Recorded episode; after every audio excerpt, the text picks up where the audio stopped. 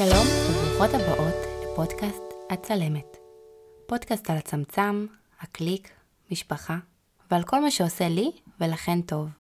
אז היי, אני מור, בת 32, נשואה ואימא לשלושה, מגבעת אלונים, ואני צלמת. מזה זמן רב אני חושבת, מהי הדרך הטובה ביותר להציג בפניכן את מה שאני אוהבת לעשות? מי שהייתי ומי שאני עכשיו. אולי תמצאו קצת נקודות דמיון, ואולי זו רק אני. אז בנות, לפני שנתחיל, עוד דבר קטן. דרך הפודקאסט אנסה לתת לכם טעימה מעולם הצילום, וכך תוכלו להכיר אותי לעומק ואת האהבה שלי לתחום. היום נדבר על הבית, על הקשר בין הסדר בבית לסדר בעבודה, וגם על הבית שלי. אל תדאגו בנות, הוא בלאגן אחד גדול. תראו, בראייתי, הבית מחולק לאזורים בעלי חשיבות שונה, בהתאם לרמת הסדר והארגון, כאשר הרעיון המוביל הוא ליפול על הרגליים. דבר ראשון, המטבח. אני קם בבוקר לתומי, אחרי שאתמול, לפני השינה, סידרתי את הבית באופן מופתי. חבילת גבינה צהובה נשארה בחוץ פתוחה, הלחם לא סגור, מלא סימנים של ספק אבוקדו, ספק קקי של תינוק, מה שמוביל אותי למסקנה הבאה. המטבח הוא הפרק הראשון של הניקיון והסדר של הבית. מטבח מסודר כשאת הולכת לישון? לא אומר שאיתו תקומי. 2. המדרגות. אם גם לכן יש מדרגות, אז לי יש נעליים. בגדול, כשאני יורדת במדרגות, אני חוצה את ים סוף בהזזת נעליים לימין ולשמאל. כמו שאמרתי, סדר עדיפויות לפי המרחק מנזק קבוע.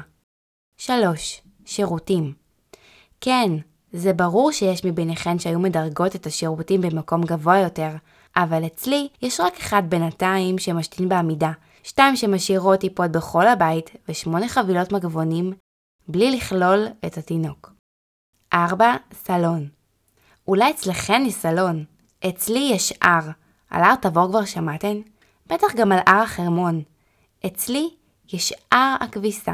עליו שמעתן? מדובר בהר גבוה במיוחד, הר המדורג השני במשפחת פיבניק, ויש אצלנו גבוהים במשפחה. אמנם מכונת כביסה ממוקמת בקומה השנייה, כן, דמיינו שיותר לא תהיה כביסה בסלון, רק שאף אחד לא אמר לי שיש מעלית מיוחדת במכונת הכביסה לספה בסלון. בנוסף, בכדי להגיע לקיפולים, תוך כדי החלפות עיתולים, הסלון יהיה משטח החלפה, סלש משטח לקיפול כביסה, איך אתן מספיקות? דבר חמישי, מסדרון. אז כמו שאמרתי, הכביסה אמנם על הספה בסלון, אבל הקושי בין קיפול הכביסה לבין הנחת הבגדים בארון מתיש ומיותר.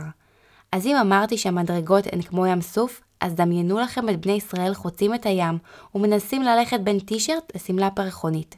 כזה. 6. חדר שינה הורים. התכוונתי, חדר שינה של הילדים. מאז שנכנסנו להיריון, לפני בדיוק חמש שנים, עם התאומות שלנו, מיה ואגם, שעד גיל שנה ישבנו באותו החדר, ואז כבר שחשבנו שנוכל לקבל קצת פרטיות, כמובן שטעינו. אגם נשארה איתנו בחדר, מיה עברה לחדר משלה. אתן שואלות למה בעצם הפרדנו? נדבר על זה בהמשך. אז כן, איפה הייתי? חדר למיה, חדר לאבא, אימא ואגם, וחדר שהפך לסטודיו. זה עוד כשגרנו בגרמניה. גם על זה נדבר ביום מן הימים. חזרנו לישראל, הידד, יש מספיק חדרים לכולם? לא. שוב טעינו. הבנות החליטו שהחדר שיש לכל אחת מהן הוא גדול מדי, אפשר להסתפק במיטה אחת של שני מטר עבור ארבע נפשות, בועטות, בעיקר בצלעות. ושוב, אנחנו מוצאים את עצמנו ישנים יחד, ואורן שנולד לפני עשרה חודשים, בקיצור, מוכר? אז מה הקשר בין הבית שלי להיותי צלמת? On top of all, הסטודיו שלי ממוקם בבית, מה שלא עוזר כל כך לסדר והארגון בו. אבל יש בו את כל מה שצריך כדי להוציא אותך מהבלאגן שלך לכמה שעות טובות, לתת לך הרגשה של הסדר ושל שפיות. ניתן גם לקבוע מראש, ובתשלום נוסף, סיור מודרך בבלאגן אצלי בבית. סתם, לא באמת. טיפה הומור וחיוך רחב עבור יום מקסים לכולנו. זהו להיום, נשוב וניפגש בנות בפעם הבאה. עד אז מוזמנות לכתוב לי באינסטגרם או בפייסבוק. אל תשכחו לדרג אותי באפליקציה בה אתם שומעים את הפודקאסטים שלכם. חפשו סטודיו מורי. שיהיה לכם יום מהמם.